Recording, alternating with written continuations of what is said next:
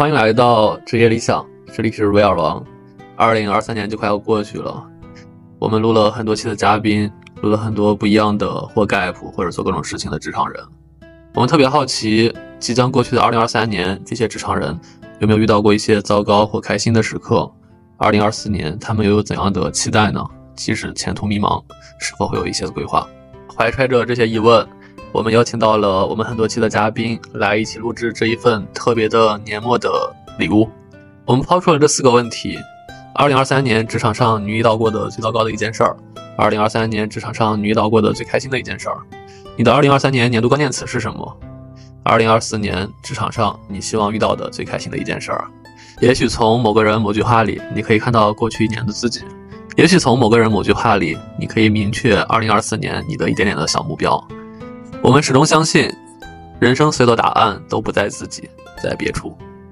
哼还记得那个年终经历裁员的乔安娜吗？裁员后的她不想上班了。如今刚从南极回来的乔安娜带给你了她最新的年终体验。二零二三年职场上我遇到了最高糟糕的一件事情：裁员，没有收入。二零二三年职场上我遇到了最开心的一件事情：裁员，以后不用上班了。我的二零二三年关键词是什么？为什么？裁员，从天天上班到天天玩。二零二四年职场上，我希望遇到了最开心的一件事情。没有职场，别再和我提这件事。下一位嘉宾是还未在节目中露面的思凡。过去一年里，他有两重的身份：咨询公司的老板，非盈利机构的主理人。他觉得过去一年很难，但收获也很多。相信你也一样。来听听为什么。Hello，我是思凡，我是一家企业咨询公司的创始人，以及有一个非盈利文化 IP 的主理人，算是两重身份吧。一个主要用来谋生，实现物质价值；另外一个呢，主要用来拓展视野，然后以及对社会做一些有意义的事情，算是实现精神价值。那关于二零二三年职场上我遇到的最糟糕的一件事情是什么？其实我相信，对于自己要负责运营公司的人来说，那在二一年、二二年的一些影响，到现在其实还没有完全的恢复。其实二三年本身就是一个填补漏洞的过程，而这个过程本身就是痛苦的。那如果非要说最糟糕的话，我觉得你就会，其实就是在发现这个整个的过程上下游都在经历磨难，而且可能会比预期的时间还要久很多。可能有的时候你收到的市场的信息不是很积极，好像大家都卯足了劲儿要做点什么，但最后发现市场没有给你空间去实现这些设想，会有些无力感吧？我觉得更多的是一些心态上的问题需要克服。那关于二零二三年职场上遇到的最开心的一件事情是什么？说实话，我觉得在被迫在市场产生变化的时候。让大家走出舒适区，去强迫自己做一些改变的时候，并且确实走出去了，那这个过程其实是开心的。虽然啊，整个过程或许很痛苦，但是当走过了第一步，且确实测试后得到了正向的反馈，这种开拓出一些新路径的感觉是非常开心的。这种让你有一种有进步感的感觉，一是他努力了，然后我们有成果上的回报。其次，你会认可自己有适应新环境的能力。这一步呢，哪怕迈得很微小，但非常值得自我肯定。因为在这过程当中，你会发现社会变化的非常快，大家都发害怕自己被社会所淘汰。而当自己发现能够拥有改变和适应社会的能力，其实这么一点点的，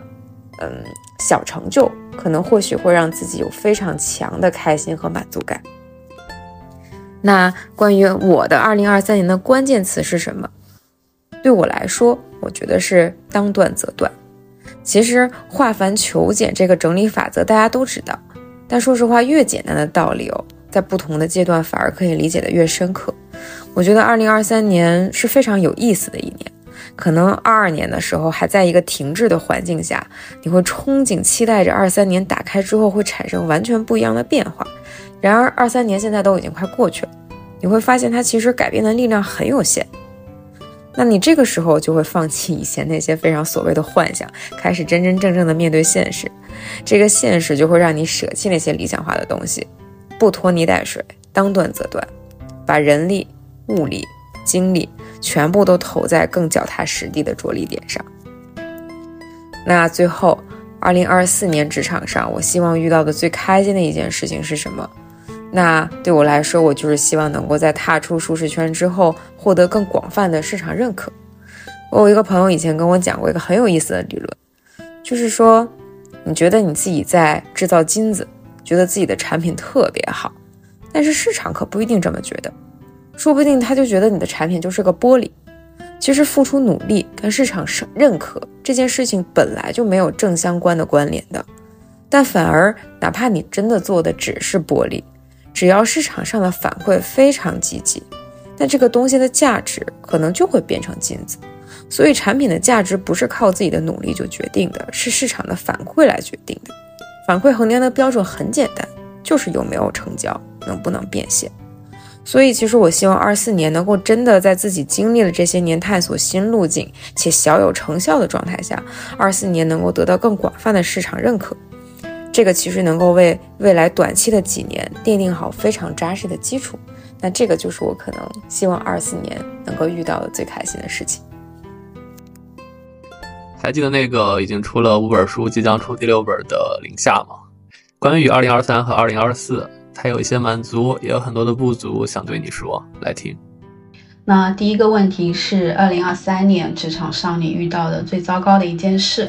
那其实今年做了很多项目，然后我们也做了很多跨界的尝试，然后也经常有朋友在朋友圈去点赞我们的项目，说我们做的挺好的。但其实没有一个项目达到我自己内心的标准，让我有很大的成成就感，让我有很大的成就感，或者让我去很享受从零到一去创造一样东西的感觉。所以。嗯，我今年职场上的糟糕就是感觉没什么成就感。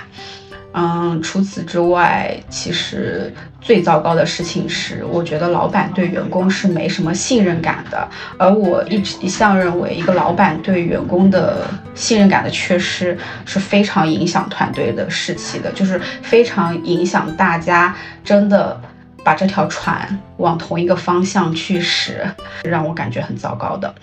然后第二个问题是，二零二三年职场上你遇到最开心的一件事，就特别有意思。第二个问题跟第一个问题有一种互相映照的关系。那最开心的事情是我感觉我好像找到了更适合自己的方向。那在二零二三年年底的时候，我去开发了一个自己的疗愈课，是一个写作疗愈课。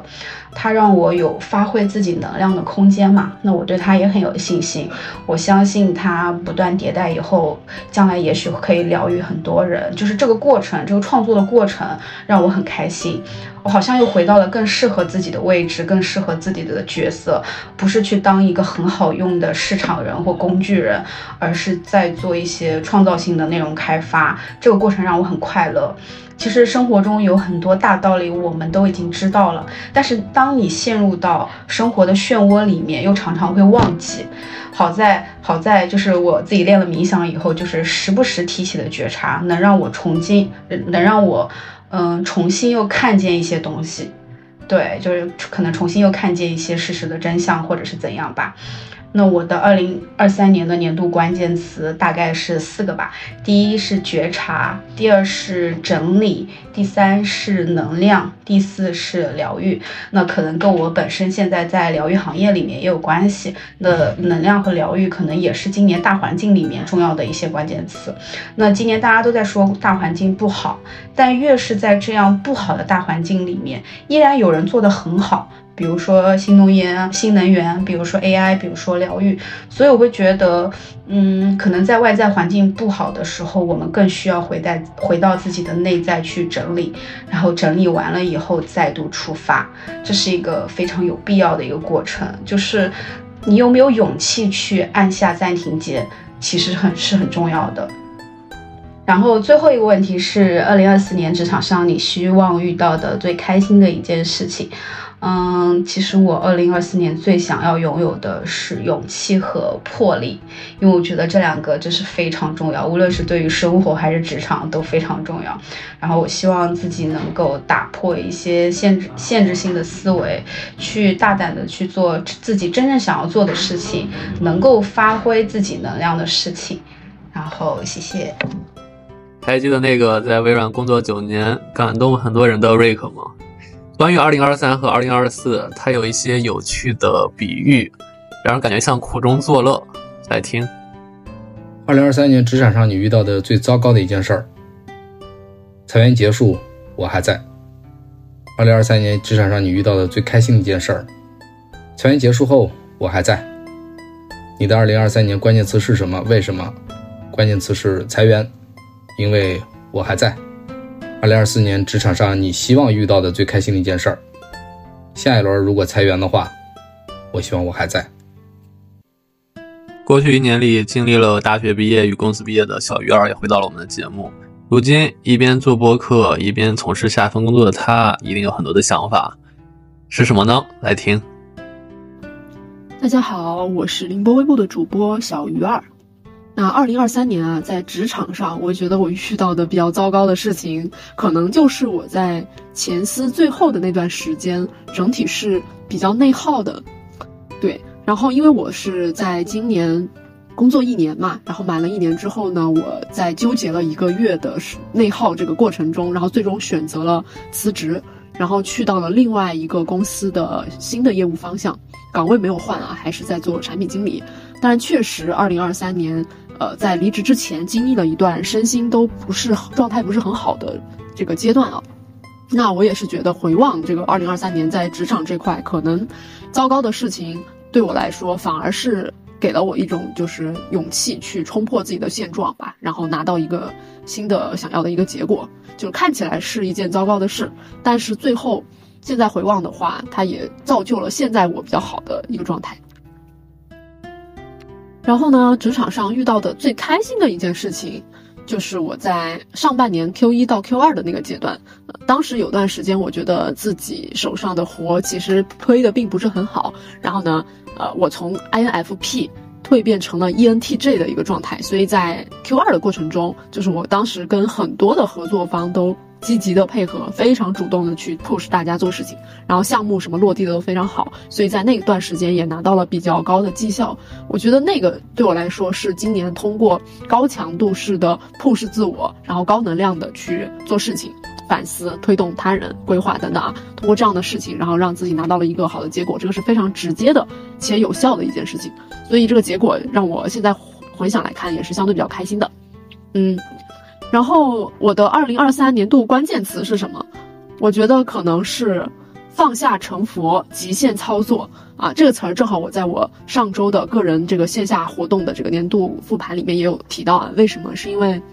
我觉得可能。呃，以前二十多年来吧，我们都活在这个社会的一种规训下嘛。那在这个规训下，会要求我们去把一切事情都做得特别的完美，对，然后鞭策我们成为一个行业的顶尖，或者是某一个学校的 top 几，就永远是这样的角度去让我们变成一个社会想要的样子。但是呢，放下成佛就意味着，我觉得很多生命中非常重要的事情，反而是不要在那种焦虑紧张的状态下获得的。那今年呢，我在这个情绪上已经，我今年在情绪上也是学会了不要去非常紧绷的去想要抓住那些，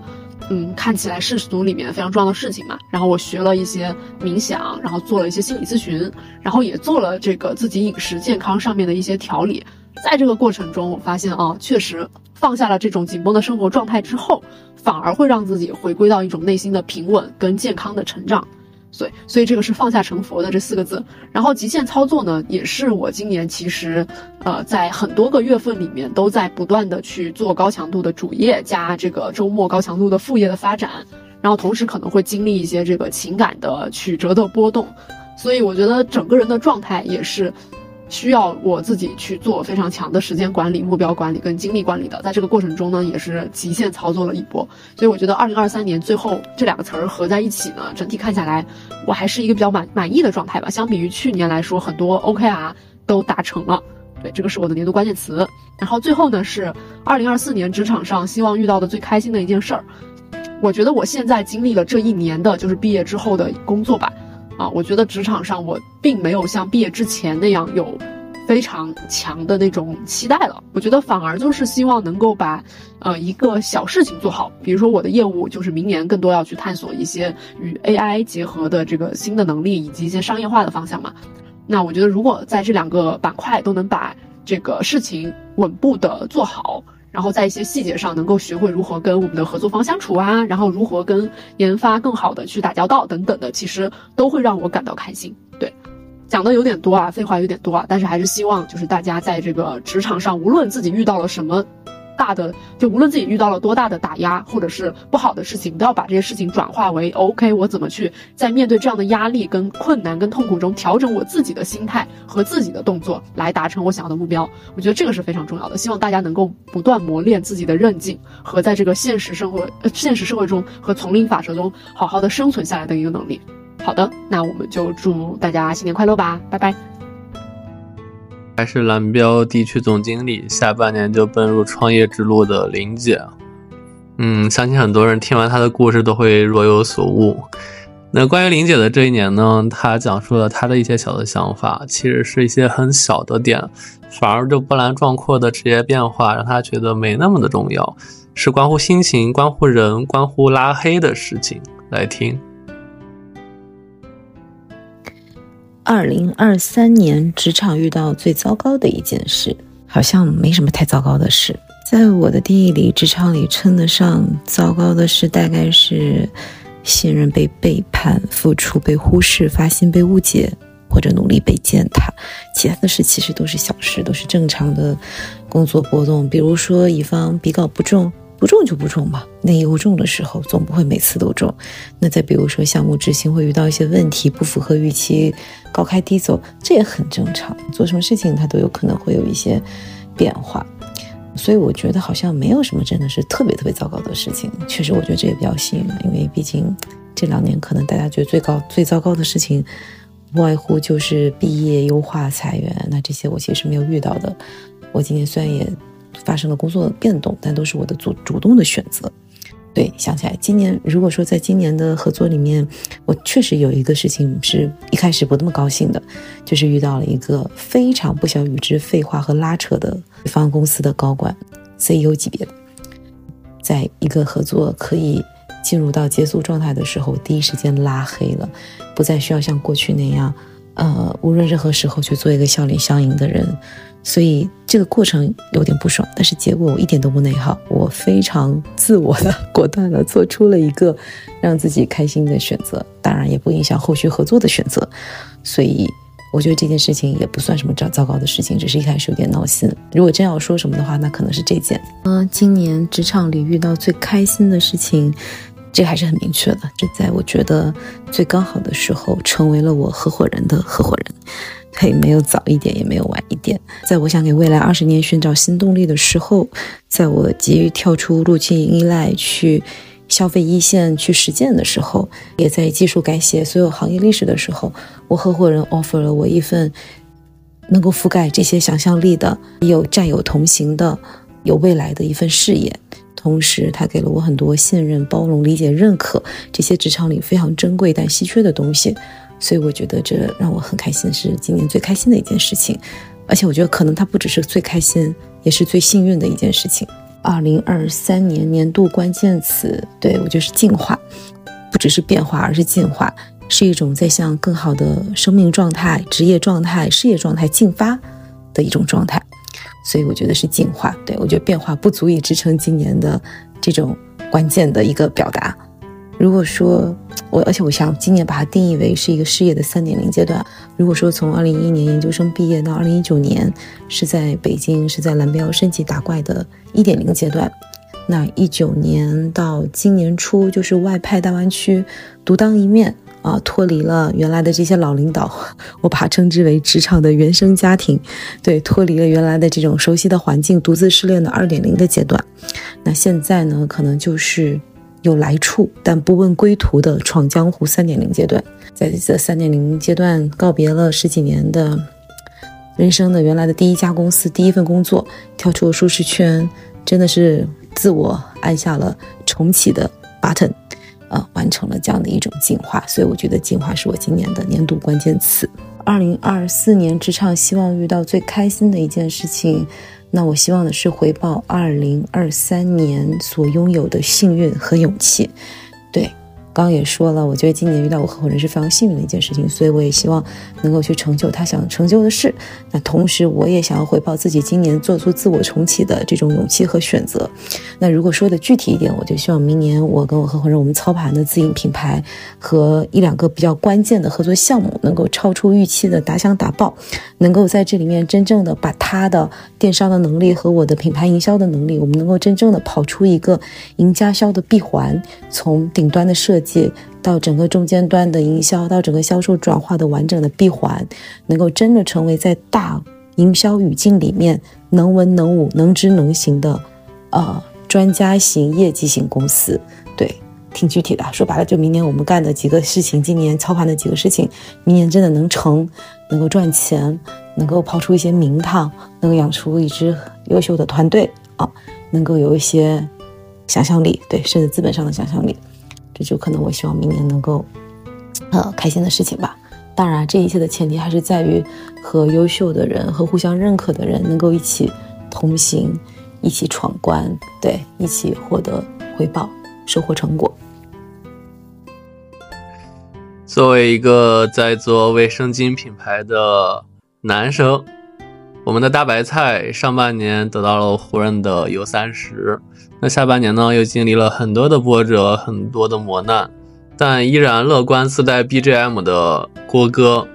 此刻想跟你分享一些创业者心里掏心窝子的话，来听。Hello，二零二三年年末的理想大闷锅来了。Hello，大家好，我是学化学、做品牌、卖卫生巾的大白菜，跳槽如吃饭。跨行如迈腿，说的就是我。那二零二三年的职业理想灵魂三问：第一，二零二三年职场上你遇到的最糟糕的一件事，我觉得是这样子啊，因为某些今年的特定的因素跟大环境，今年年初定的目标全都白瞎了，那定好的这些预算基本上就没给了，那说好的钱就没得花了嘛，那在。部门内给的 high 抗基本全砍掉了，有很多在编的其实都被裁了，但是想到的岗位招不到，想留的人反而提离职了。在我看来，今年就是对于我来讲就是挺离谱的一年。原本想说今年年底能领个奖金，结果还因为一个案子被骗了三万块钱，到现在也还没有立案，反正感觉也没有精力去折腾了，就当买个教训，积个德了。大环境不好的一年，加上点背的我的一年，我希望能够否极泰来，触底反弹吧，一切都会更好的。那第二个问题就是，二零二三年职场上你遇到的最开心的一件事情。那对于我来讲，二零二三年有机会拿到今年的胡润 U 三零的创业先锋这个奖，算我为数不多工作以来的那种个人奖项吧。记得在胡润的晚宴上，印象非常深刻。就是胡润本人跟我讲，他说：“小伙子，加油！胡建人是非常 very very powerful 的，在职场上瞎搞了这么久，从北京的六环搞到厦门的岛内，其实我一直蛮庆幸自己每一个决定都是当下最合适的。其实回想起来，这是很开心的一件事情。嗯，尽自己一直在的努力，我觉得这是今年。”蛮开心的。那对于二零二三年的年度关键词，我觉得是两个，一个是心态，一个是不急。因为我觉得说想通了，有的事儿呢，不是只有你做才能做成，也不是说你着急去做就能取得更好的效果。今年太多说走就走、说干就干的冲动，回想起来，似乎对于事情的推进和结局改变没有多大的一个进展。呃，年末其实回归最初那种打工人的心态，在每件事做之前想清楚利弊，想清楚值不值得，想清楚这么做有没有用，是不是非得自己亲身去做，是不是非得现在就去做？我觉得这样子的话，我能做到二四年可能能更舒服，同时能有更多事情也会更顺利。说一下二零二四年职场上你最希望遇到的最开心的一件事情吧。我觉得要想清楚自己到底要什么职业理想，那这个理想就真的是个人理想。这个理想，以前总是 all in 在工作里，没有抬头看，就像高考那个作文题啊，你要仰望星空，也要脚踏实地。可能在 Q 一稳定稳定下工作，思考上三十岁的自己到底要做什么吧。下半年准备要去备考厦大的那个 N B A，那我觉得希望备考一切顺利。那希望好的一个成绩能够算送给自己下半年三十岁的一个生日礼物吧。这个是我二零二四年希望遇到的最开心的一件事情。谢谢，拜拜。二零二三年不仅对于我们嘉宾有很多的变故，对于我们的听众来说，相信也定有很多五味杂陈的想法。丹尼尔作为我们的忠诚的听众，也一直在关注我们的节目。关于今天，他想和大家分享一些他对于工作的感悟。当你不把工作当一回事儿，或你想离开这份工作，其实很多的心态的变化，也许能帮到你逃过2023，拥抱换工作的2024。来听。Hello，我是丹尼麦当尼，也是咱们职业理想的听众。那突然，Nolan 老师。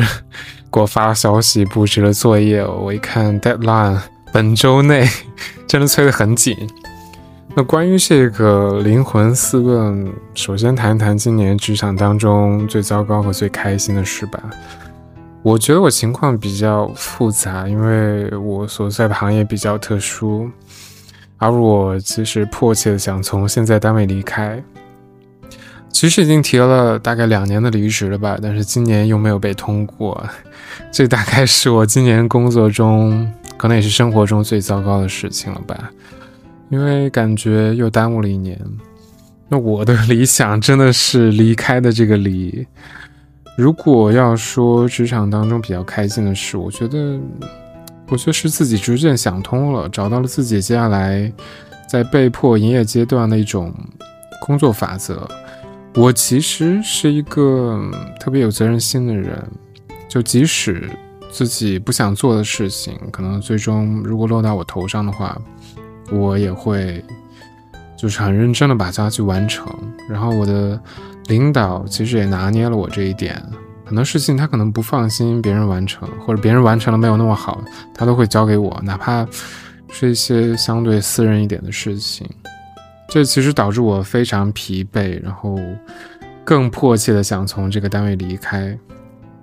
我说自己想通了，是有一天我突然意识到，当我把这种对现在工作的责任心丢掉，我其实可以活得非常轻松，就很多事情马马虎虎交差就行，甚至压根我不做也没有问题，因为这个事情做好了或者做坏了，对我都没有什么影响。那当我对现在这个工作没有什么诉求，或者说唯一的诉求就是要离职的话，那真的很多事情无所谓啊，就大不了就开了我。当我想通了，把这种责任心丢掉以后，很多事情就真的无所谓，没关系，生活感觉一下子轻松很多，就没有必要为对我来说不太重要的事情操心，然后。二零二三年的关键词，我觉得是 restart，重启，重新开始。因为我终于想通了，不需要对现在的工作投入太多心力，也开始尝试做一些自己的事情。同时，我跟父母达到了一种和解，就是父母其实对我换工作的事情之前一直不是很赞成。但是今年就劝说了很久，现在基本上是一种比较支持的态度吧。虽然现在没有离职成功，虽然父母其实不能够直接干预你工作的选择，但是我觉得你背后的家庭是支持你还是反对你，对于你这个个人考量还有心情上，其实还是有很大影响的。所以非要说一个关键词的话，我觉得是 restart。那今年是一个转折，是我重新开始的一个节点。无论自己内心上或者行动上，都是一个重新开始吧。那说了这么多，我觉得都能猜得到，我二零二四年职场上希望遇到最开心的一件事，那当然就是从现在单位离职成功。嗯，就说这么多吧。二零二三年，相信对很多中小企业的老板来说，一定是不好受的一年。康哥作为我们曾经的二次元的公司的老板，跟大家分享了很多他们行业的各种的故事。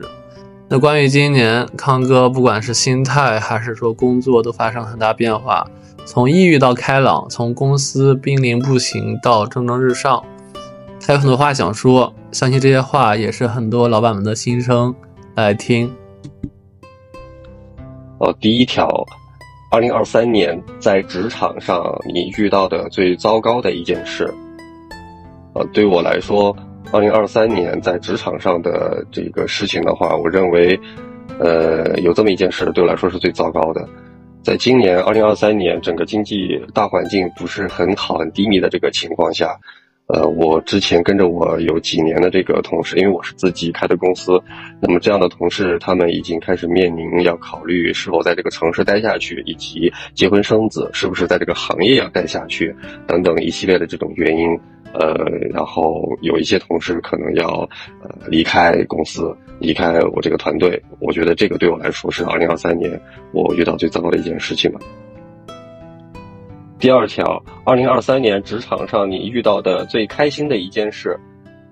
我认为我在二零二三年职场上最开心的一件事情，是我通过我的工作认识了一些朋友，为我打开了人生上的，就不是工作上，是人生上的怎么去活得更开心，活得更，呃，更舒心，活得状态更好的这样的一些呃方法。因为我可能我自己的信息来源会很少，那么我通过我这些朋友们。呃，跟我教了我一些，或者我学习到了一些，怎么让自己的状态更好，能去更好掌握自己的人生的这样的一个方法。这是我在今年二零二三年职场上遇到最开心的一件事。第三条，你的二零二三年年度关键词是什么？为什么？嗯，我认为二零整个二零二三年我的关键词的话，我整个年度关键词是稳住。我为什么呢？就是说我在之前的时候。嗯，也做过很多的事情，嗯，然后呢，也就是赔了一些钱吧，在在经济上赔了一些钱，也没有什么特别好的这种所谓的成果出来，所以在整个二零二三年的这个，我到在去年在做今年的一个计划的时候，或者做战略的时候，当时有一个词儿就是稳住啊，不要浪。然后呢，整个今年都是按照这样的一个方针方式去做的。当然，在生活上的话，呃，稍微会有一些活跃，但是因为这样的话，人的状态会变好了嘛，这个无可厚非。只是也没有到浪的这种程度。所以，不管我呃是去干一件什么事情，在工作上也好，还是生活上也好，我会呃时刻提醒自己，呃稳住，不要浪，今年要熬过去。第四条，二零二四年。职场上，你希望遇到的最开心的一件事？我在二零二四年，我希望能遇到一件，呃，让我自己更开、最开心的一件事情的话，是我的同事们和我一起能用比较好的状态，能赚到更多的钱。我觉得这个是我二零二四年的一个目标，或者说是我如果能做到的话，就是是我一件已经最开心的一件事情了。二零二三年对于我们这些职场成年人、职场老年人，可能有很多的感触，但我相信对很多职场的零零后们，一定也有很多的想说的话。作为曾经我们四期节目的嘉宾，浩哥也来聊一聊他关于二三年的职场故事，来听。二零二三年职场上遇到的最糟糕的一件事情，那肯定就是有这个盗圣，是吧？未经他人允许私自的。拿一些东西啊，这个事情反正很简单，呃，就不延展讲了。但是几句话大家都能听到是一个什么样的事情。然后第二个，二零二三年职场上遇到的最开心的一件事情，我细想了想，我没觉得今年的职场氛围或者职场环境有什么事情特别让我开心的。所以这个，哎，确实。回答不太出来。你的二零二三年年度关键词是什么？为什么？二零二三年的年度关键词就是，呃，本命年。然后字面意思，我觉得没有为什么。如果硬要说跟职场相关的关键词的话，可能就是就是欣慰。我真的觉得，今年一年的这些事情干完了之后，心里挺累的。其实，其实我觉得我个人来讲，体力累，还好一点。我今年主要是真的觉得心累，尤其是到年底了，一堆事情又要开始干了，心累。二零二四年职场上，你希望遇到最开心的一件事情？我觉得打工人希望遇到的最开心的事情，那肯定就是升职加薪，是吧？我今天许个愿，可能别的也也没有什么特别。希望在职场上遇到别的开心的事情，了吧？有的话，可能可能说出来也不太敢播。二零二三年，很多人都尝试了播客，很多人像我们一样尝试了做职场领域的播客。那对于很多播客主来说的话，今年一定也有很多的感触。来听听我们的有台收工大吉的负责人老乔的二零二三吧，来听。大家好，我是一个媒体的音频内容策划，感谢职业理想的邀请，来跟大家聊一聊我2023年遇到的以及2024年期望的。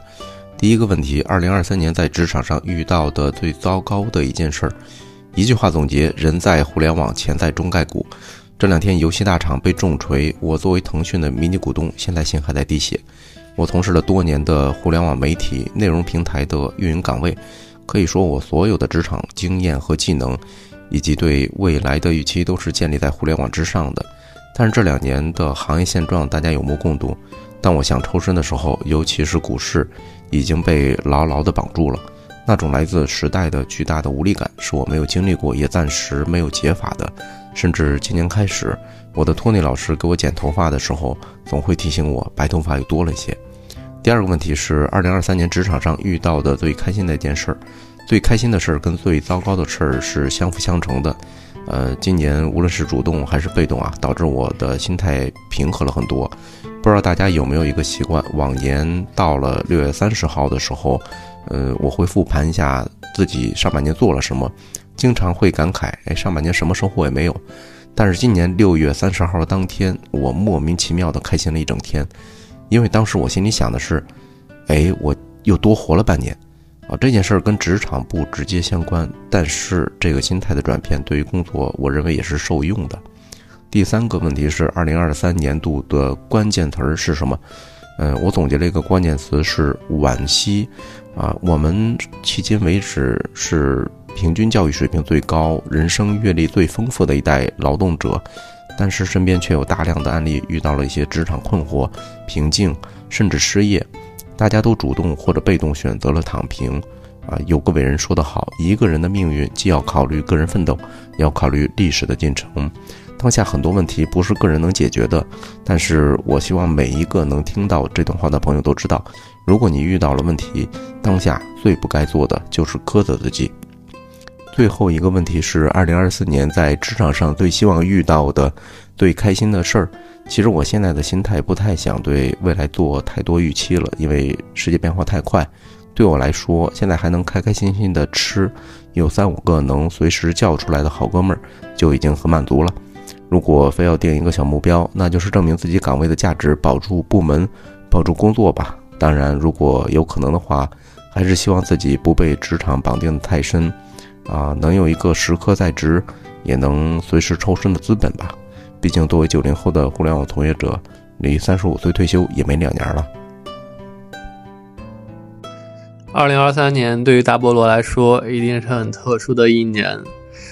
从差评的联合创始人到成为大厂的螺丝钉、打工仔，那其中的变化一定是不言而喻的。很多工作的感触到年头到底是怎么样的？来听。二零二三职场上你遇到的最糟糕的一件事，这个问题问得很好。首先，这个极限词的定义让我不知道怎么回答。出于前职业习惯，我很避免抗拒回答这种带极限词的东西。如果真的要说糟糕的话，可能是遇到了很奇怪的人吧。对，就是那种。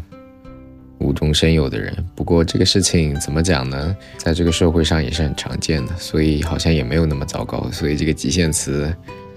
还挺难把它用起来的。第二个问题，二零二三年职场上你遇到最开心的一件事，这个倒是有。二零二三年职场上遇到最开心的一件事情的话，就是，嗯，有两件吧。我觉得开心程度是差不多的。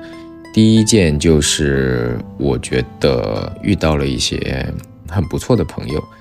就包括 Will，反正怎么说呢，觉得嗯都很聊得来吧，大家，而且也在一个频道上面沟通，这个对于我来讲蛮关键的，因为职场里边大部分都是牛头不对马嘴的东西。还有一件事情呢，意识到自己吃到了很多亏，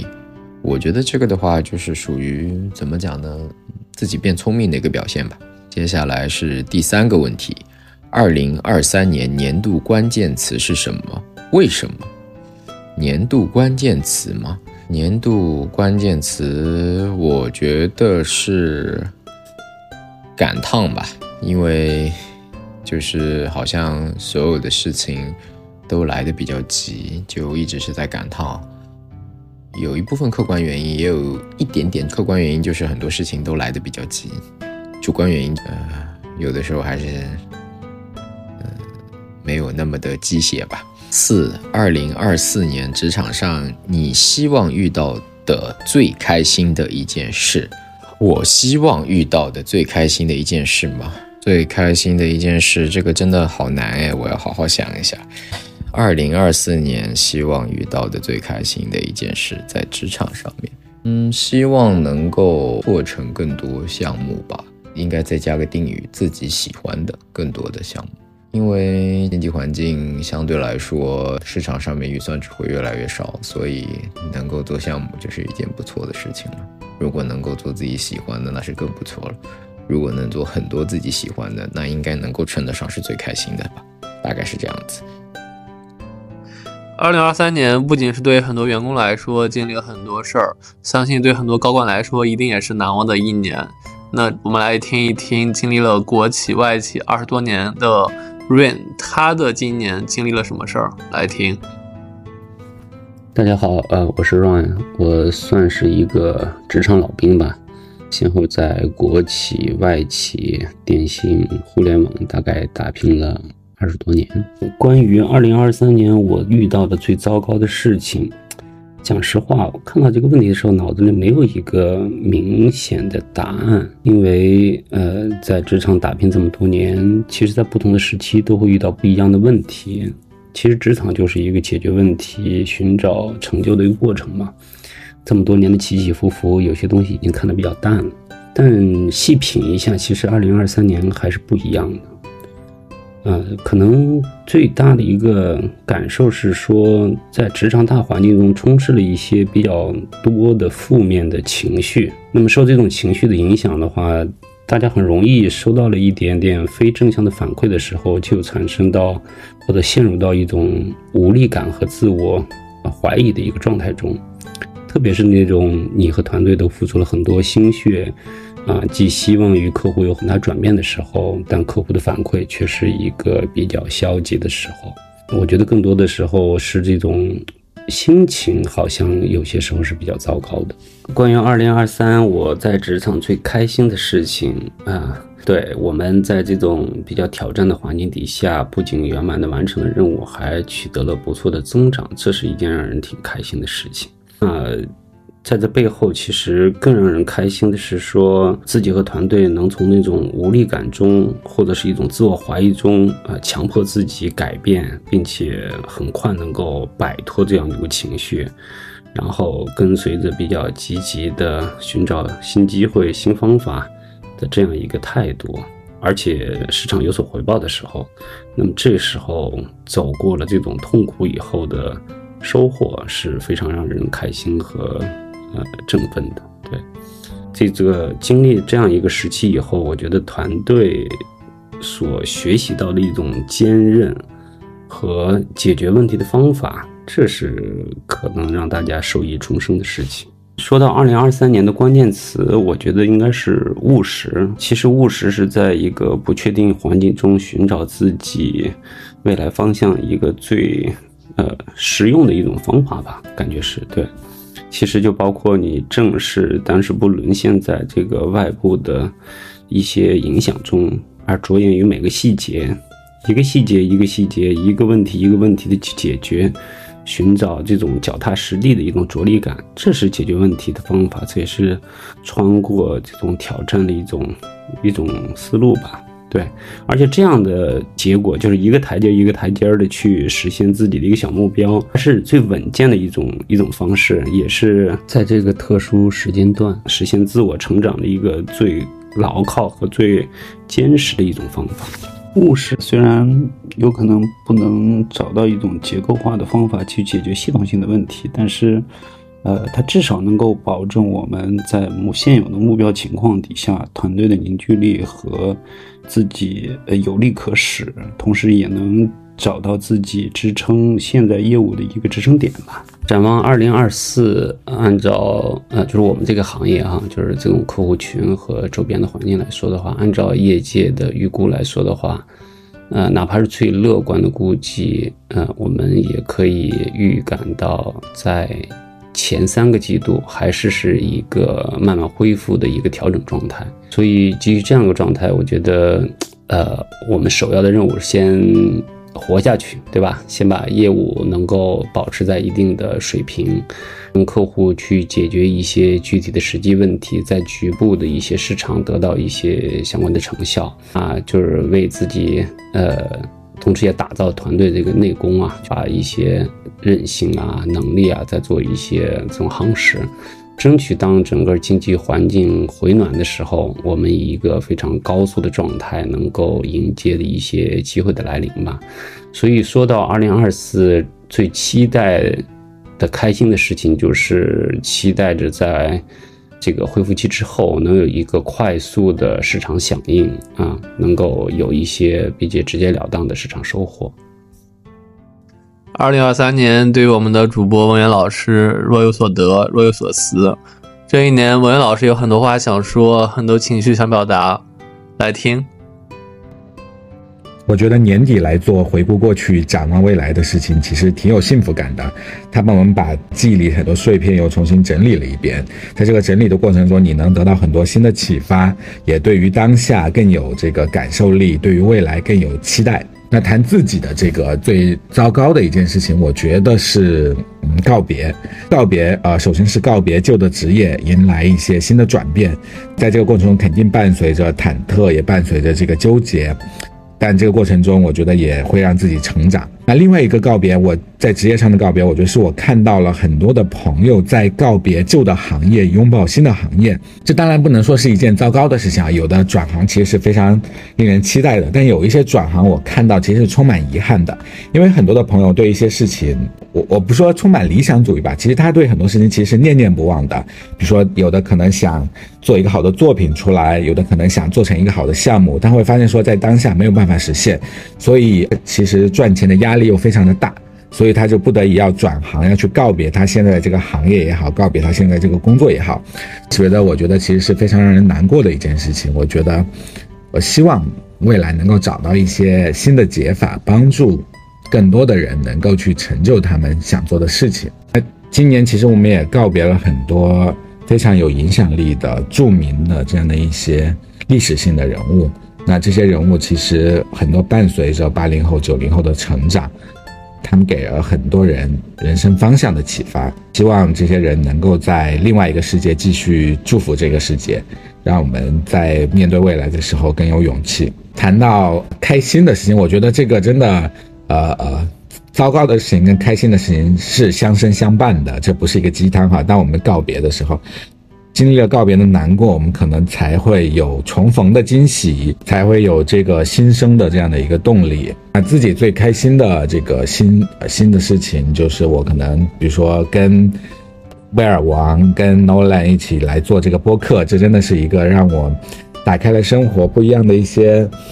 方向的一个事情。那还有可可能我认识了一些新的朋友，更重要的是我在一些老朋友的身上。看到了一些新的闪光点，这一点也非常的让我感动。因为当下是一个，其实我们都讲说，寻求新的增长、高速增长其实比较难。那我们要从存量中去发现新的机会，而我会发现说，其实人际关系或者说你身边的这些连接，也是一样的道理。我们会发现说，不用那么着急的去不停的去认识新的人。其实你身边的朋友、你的家人、朋友、你合作过的一些伙伴等等的，他们也在成长，他们身上会带给你很多新的感受。就像现在我们的经济发展要走向高质高质量的发展，企业的管理要精细化，运营要精细化一样的，我觉得人与人之间的关系，人与人之间的连接，一样要从走量走向走心。以前可能是高速增长的时代，哈，大家都，呃，不停的去想去认识新的人呢，可能寻求新的发展的机会、商机等等的。那在当下，我觉得更重要的是说，我们怎么从。我们认识这些人，已经认识的这些人中去找找到新的可能性，我觉得这可能是二零二三年给我自己很重要的一个启发。二零二三年是我母校一百二十周年校庆嘛，我跟我很多的师弟师妹还有同学都又重新见面，大家聊了很多过去这些年的职业经历，我会发现。大家都有一个这个遗憾呐，为什么我们没有更多的去呃保持联系，多多去沟通聊天？沟通聊天，一方面是指说，哎呀，大家其实一起也可以一起去做一些事情；另外一方面也是说，大家其实都在成长，大家见到很多新的事情，有新的感受，而且大家都是同学，那基于过去其实彼此的了解的话，是能够在一起多聊天的话，是能够碰撞出很多新的想法出来的。所以就像我在一开始就说的嘛。我们回顾过去，很多时候是在把自己的记忆重新做了一遍梳理。所以，我们回顾我们过去认识的很多人，经历了很多事情，我们发现说这里面有很多的有意思的、值得珍惜的事情。这是我二零二三年很重要的一个发现。我们不再那么着急、焦虑的要去打开新世界的大门，去认识新的朋友。我们会发现说，我们对当下的很多东西保有一种，可能这个词有点重啊，叫感恩。能够去体会当下的很多的人跟事，然后发掘出很多新的事情出来，这是我二零二三年最开心的一件事情。那二零二三年的职场关键词，我觉得是专业迷茫。大前研一还写过一本书啊，专门就专业主义写过一本书。他一开头就问说啊，你够不够专业？这也是很多的人从大学学一门专业的技能，然后学会怎么去做律师、做程序员、做工程师、做编辑等等的。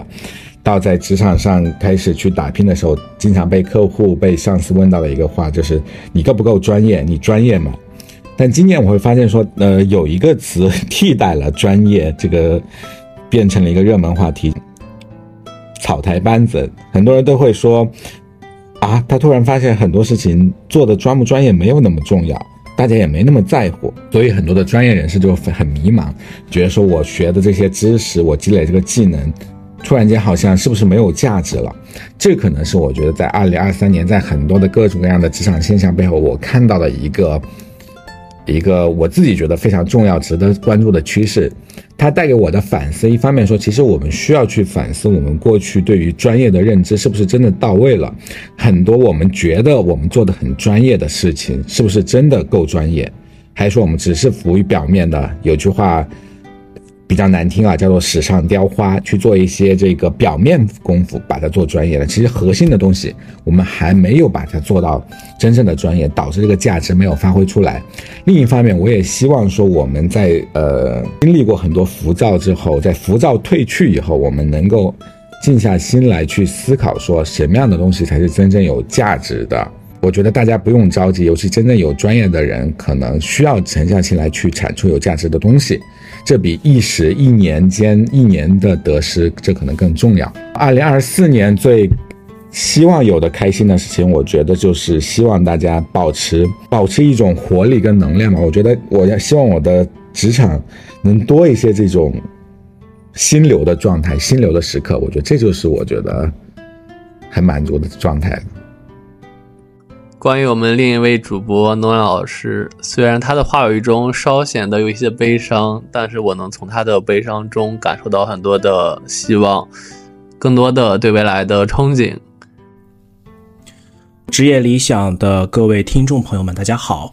我是你们的主播 Nolan。那今天呢是西方的佳节圣诞节，那我也祝各位朋友们，不管你是过这个节还是不过这个节的，都能够平安喜乐。那马上到年底了，我们职业理想呢马上有一个年底的策划，呃，我们邀请了所有上过我们节目的和一些我们自己朋友圈里的朋友，来分享有关于四个2023年的灵魂问题。那借今天这样的一个机会呢，我来和大家聊一聊我关于我对这四个问题的自己的一些看法。那二零二三年在职场上对于我来说发生的最糟糕的事情，可以用两个字来形容，那就是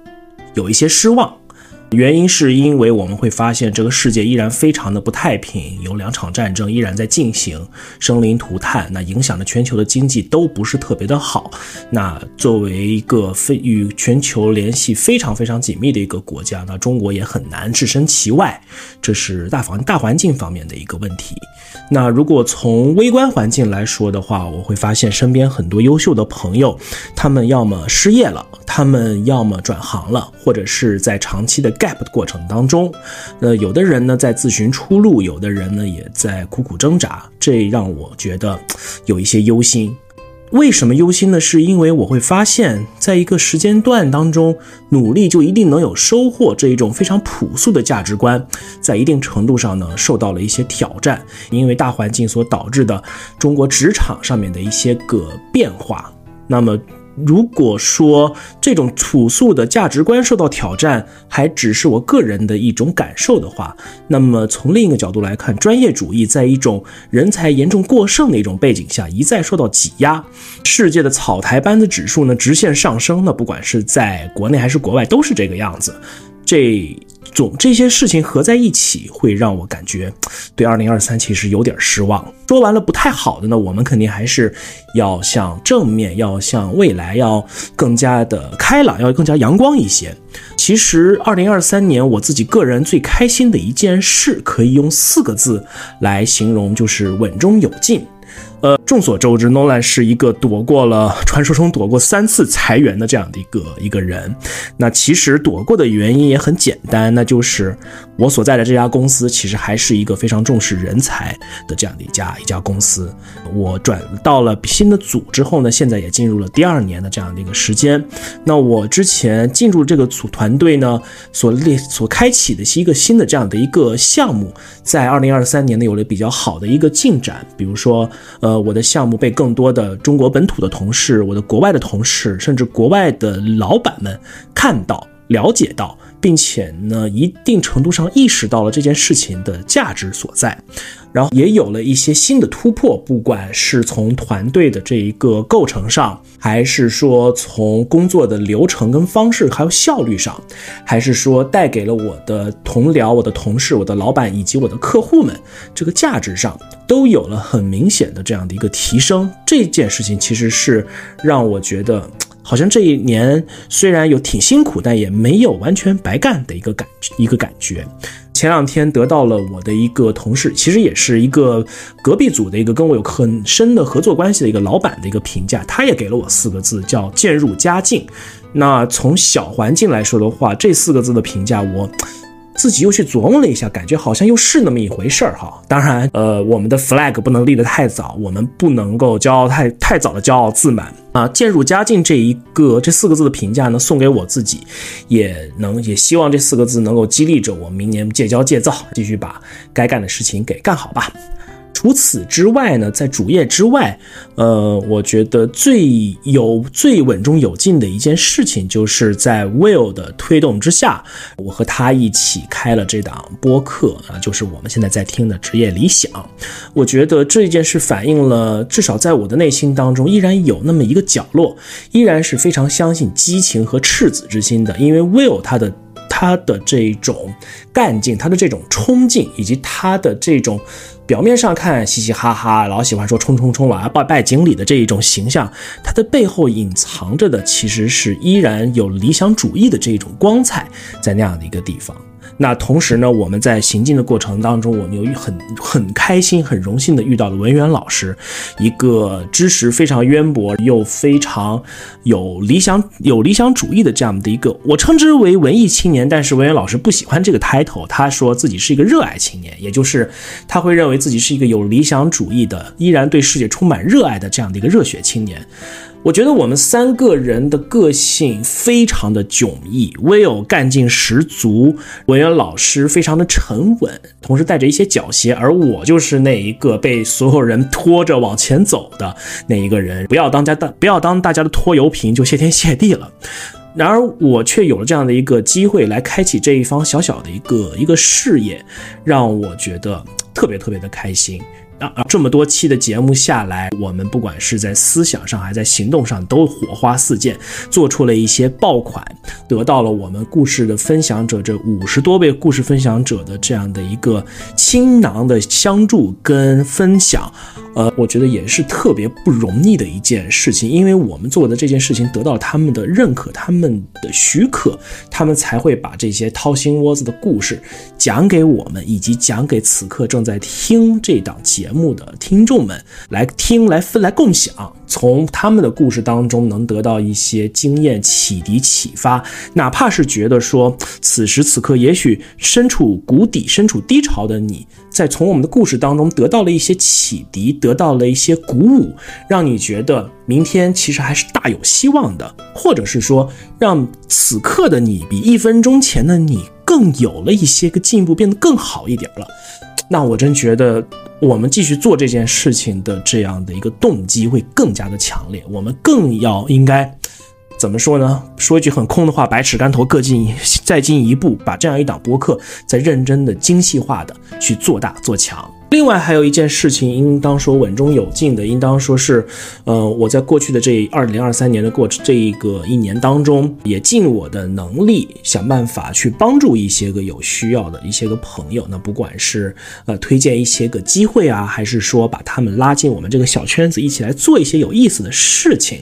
呃，虽然可能现在还没有特别。